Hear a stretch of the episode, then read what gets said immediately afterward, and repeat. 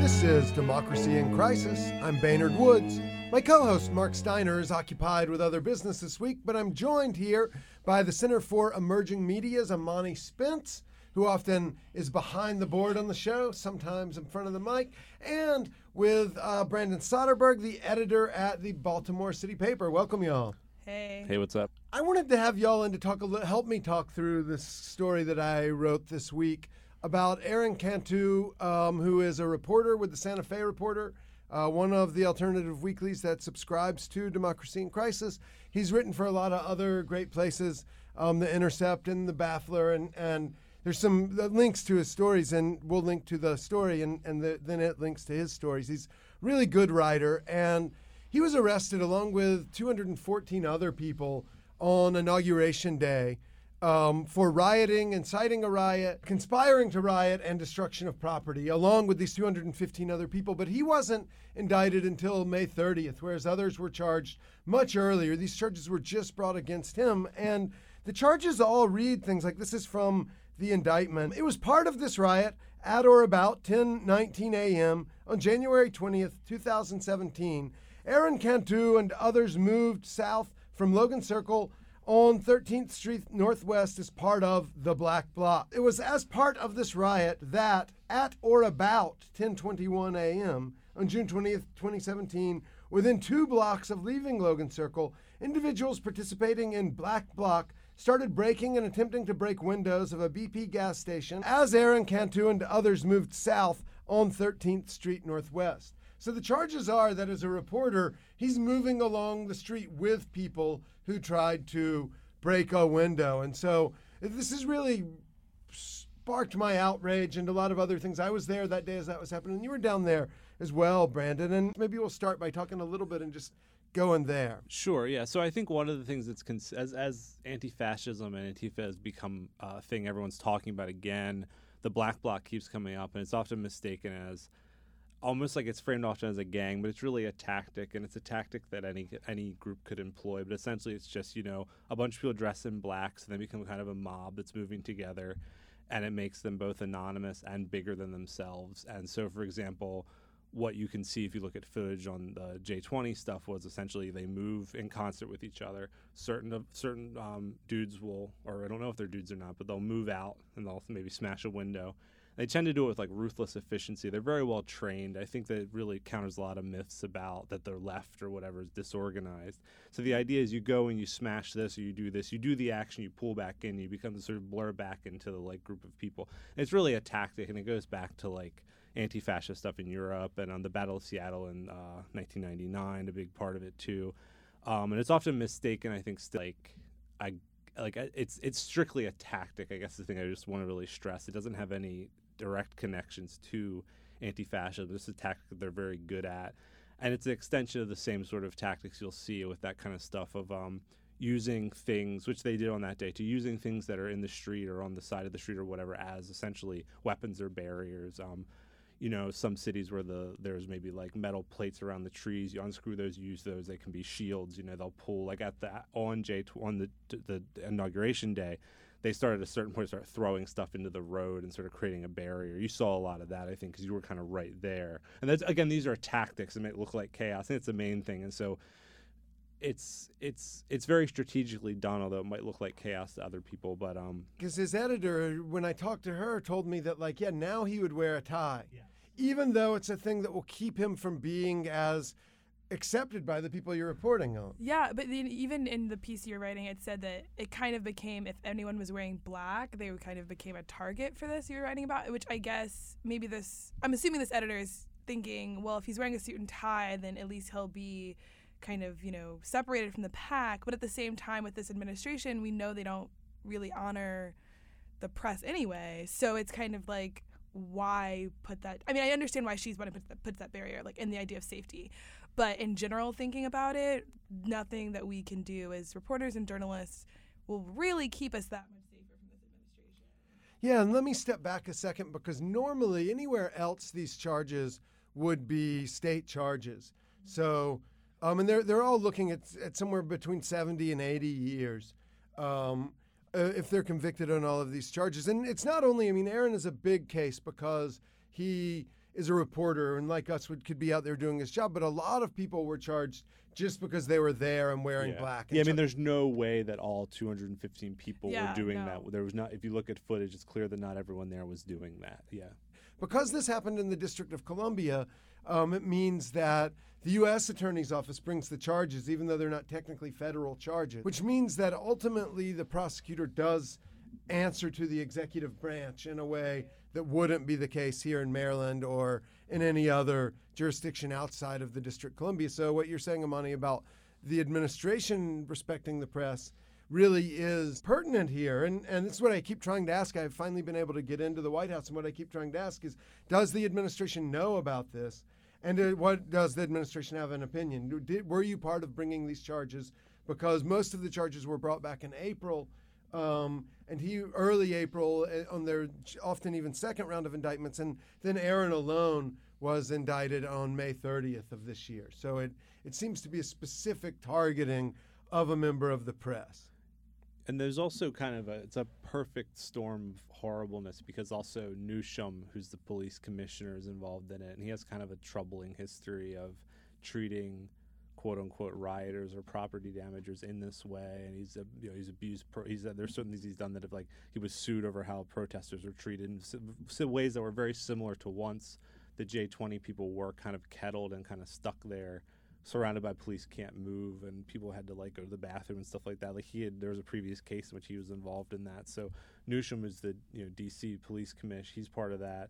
And then on top of that, you have the Trump administration, which just seems like, I mean, it's possible they're so incompetent they have no idea who this is. Although also I feel like most reporters like us seem to care about this too much. But it certainly seems like a perfect storm of abuse of power in a way. And things causing themselves. So one of they just filed a motion yesterday where there's a new expert witness who's going to come and testify about the kinds of chemical weapons, the Metropolitan Police Department in D.C., about the chemical weapons that they use. So part of the charges against people are that they were wearing bandanas. And yet you're wearing bandanas because chemical weapons had been deployed. Then you're charged with, as part of the Black Bloc, for wearing a bandana. And there's a way in which that's even worse than typical entrapment, where you entice someone to commit an actual crime, but you force them to conceal their face so their face isn't burned, and then you charge them with concealing their face. And maybe, Baynard, because we were both there, I had something up over my face, and I think you did too, because it stung really bad, and they were spraying it so indiscriminately, and there was something else being launched. I'm not really sure what it was, but it hurt my eyes. You couldn't see. There was cops with horses that were, like, bucking the horses at people. It was a completely chaotic moment, and I didn't want to get sprayed or fall, and I was like that. But other people I was with that were also reporters, and I wanted to make sure everyone was safe. I wanted to make sure anyone I could was, like, okay, especially because I was with other reporters. So yeah, it really created this chaotic situation. It's still not entirely clear, as far as I can tell, what weapons they used as well, which is another thing. So while this is sort of the thing I keep yelling about on Twitter, I guess. But even as all these charges are being put on these people, 80 years in jail possibly, there's still no clear information about even what weapons that were used by the MPD on that day, exactly what was used. And a lot of the things they claim they didn't use, there's photos that suggest they used something like it, or maybe that's kind of these, like, political games. Like, we didn't use sting ball grenades, which I don't really know what, no one knows what that is, but they use something very similar. You know what I mean? Like, comes all this kind of, like, right, saying subterfuge. They didn't use tear gas, but they used some kind of gas, which is definitely burning. And so we filed Public Information Act requests. Democracy in Crisis has for the MPD trying to. And there was supposed to be a Homeland Security report on all this released months ago that I've never been able to get an answer about it. I imagine someone would have written about it if it was out. So I think it's not there. And that's what Commissioner Newsham told me in email was, this is out of my hands now, the Homeland Security. They'll send you, the report will be out. And it's never been released. So let's back up a minute, because I feel like, especially me and you have been talking about this stuff since that day. We haven't really set it up enough with where the listeners are that first, that this was on Inauguration Day. And, like, I don't know, do y'all know the crowd sizes have been a big debated thing there, which is one of the reasons that I can't wait to ask this question, too. Yeah. And if you're a defendant, I don't know, the crowds were so big. They're just pushing me into these people. Yeah. So we there are people coming into the... Did you go there that day, Imani? I did not. I saw images. I've seen different things. I actually have someone I know in my family who's there to support the Trump inauguration. And what she was saying that I thought was kind of interesting was that she kept hearing about these Black Bloc protests but never saw them, which I think kind of points to this weird division of, like, both physical space and then also probably mental space of being like, oh, they're just, like, hanging out in black and, like, holding each other's hands. In the same way that people didn't, a lot of people were in town that day for the Women's March the next day, right, but didn't see any inaugural, I mean, maybe saw some red hats walking around, but didn't see too much of the inauguration people either, because it, and it was a crazy scene all around at DuPont Circle. They gave away over 4,000 joints, and people were standing in the street smoking joints. There were, early, you were covering, Brandon, an action where activists chained themselves to the gates to get into the inauguration. Yeah, it was a bunch of different groups. The one I was with was Black Movement for Black Lives, mostly Black Lives Matter D.C. and some Black Lives Matter related protesters from Baltimore. You know, they basically got up to one of the gates and chained themselves across and shut that gate down for a long period of time. And there was no arrest, but Feminism's Future was apparently they were pepper sprayed when they did the same action down another gate. And so that's maybe, I'll try to keep this quick and go back to the basic narrative, but that's another thing that's interesting about Cantu is, like, it feels like maybe what they're alleging is he had some knowledge that this was going to happen, and therefore that's against the law, which it's not, which would be the same as if something really, like, we're all privy to this as reporters. Like, I was aware that some kind of action was going to happen where I was that day. I was told that much information. So I showed up at 7 in the morning and didn't know anything else. But imagine if something had happened there and then my phone had gotten confiscated or stolen by the police, then they see these messages. It starts to really build and build. Yeah. So that's, you know, that's kind of what I think. It's almost like the feds don't understand what reporting is. So that's happening. So there's all these different actions happening. We're all sort of reducing the impact in some way or another of the administration on this big deal day. But the sort of biggest one, I think, was the Black Bloc and their property damage, which you were kind of with them at that. Yeah, so there was a protest sort of central at McPherson Square, and I saw a group of people all wearing black leaving from there. I knew something was going to be happening. I had my eyes open, but I wasn't sure where people were meeting or when, and so I started following this group, and then they said, oh, there they are, and there was a larger group. And so I started running towards them. They were coming towards me. And as we rounded a corner sort of together, the police started also coming behind them on bicycles and stuff. And so that's when various things started flying into the streets, blocking police going around that, and then just coming in from the other side too at 12th and L streets roughly, and forcing everyone into this one area. An officer ran at me holding a billy club sideways and running at my neck, and she said something. I yelled press, and she went around me and knocked down the person behind me. And so, like, that's one reason why this really, you know, and yeah, they would have found, and so everyone was communicating with Signal and stuff, but if they would have arrested me, they would have taken my, and this, you know, this story was big a few weeks back where, oh, Signal isn't really secure, and but the whole thing was, it is, unless they physically get your phone, which happened with all of those people. And they have the communications between them all on their phones, which is how part of what they're using to charge with the conspiracy. I think that's also interesting because I remember, I guess now it's been about a year and a half maybe, when the Supreme Court decided that it was okay to look at your phone when you're pulled over for a stop. Well, it's not pulled over in this case, but, you know, when you're arrested, they can't look at your phone and go through it as evidence. And I remember thinking, that's like whatever. I remember just kind of in my head, I was like, yeah, but like they should be able to do that, duh. You know, it's all on your person. And now thinking about currently what the implications of that, I mean, it never really was good. I just wasn't informed. But the implications of that in this context are really interesting because then what do you, I guess the only thing you can do is not get arrested. But how do you stop yourself from getting arrested? Because if you're using Signal, like you're saying, and then, you know, there are a lot of other encrypted ways to communicate, but they take it, then you're really SOL.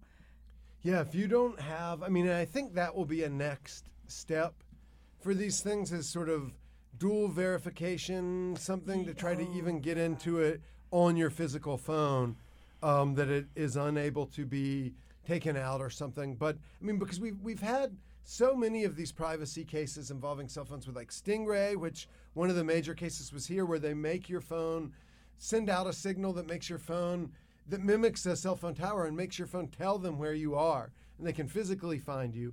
We've had the stuff where like in Adnan Syed going back to the right. 99 that's been coming back up again.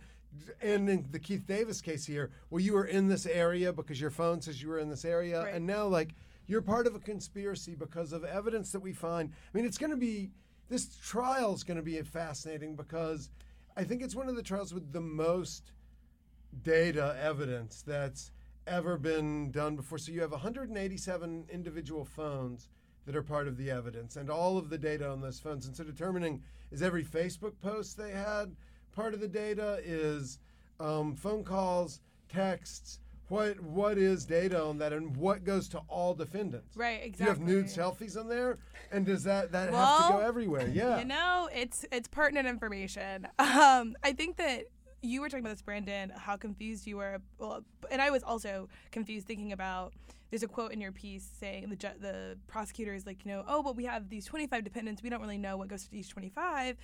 And the judge is like, I mean, you guys decided to do this. And 25 is a small, like, you know, branch of contingent of this. But if these people are deciding to charge 214 people, 187 phones, and they were probably texting each other, like, the way to connect that data just doesn't seem worth it. But it is the weird, I mean, they have found the weak spot, the prosecutors, by saying, if you know what Black Bloc is, and we can show that on here, and you wear black and are moving with them, then you're part of it and you're part of the conspiracy.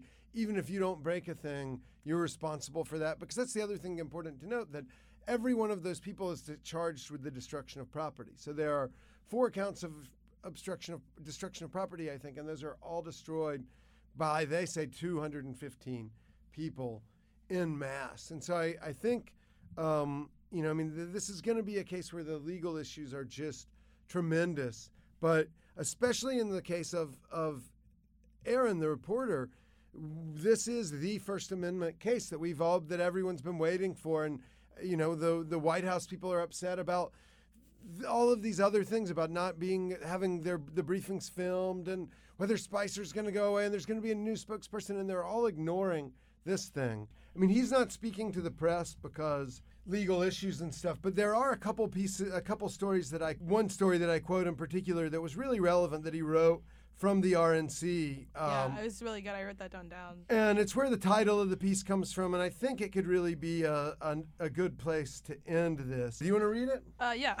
Imagining the worst possible future your mind can conjure is an essential step to avoiding a world you do not want to live in. Things are bad, very bad, and we will fuck them up even worse if we can't acknowledge how very bad they are.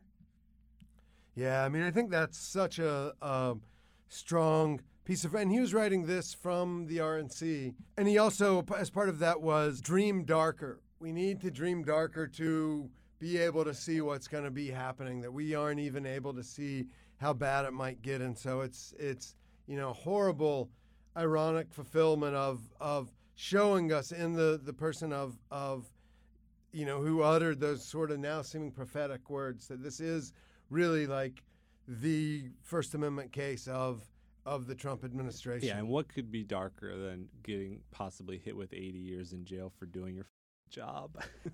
I'm Baynard Woods, and this is the Democracy in Crisis podcast. I'm Imani Spence, producer of Center for Emerging Media. And I'm Brandon Soderberg, editor of the City Paper. Much love and grim solidarity, y'all.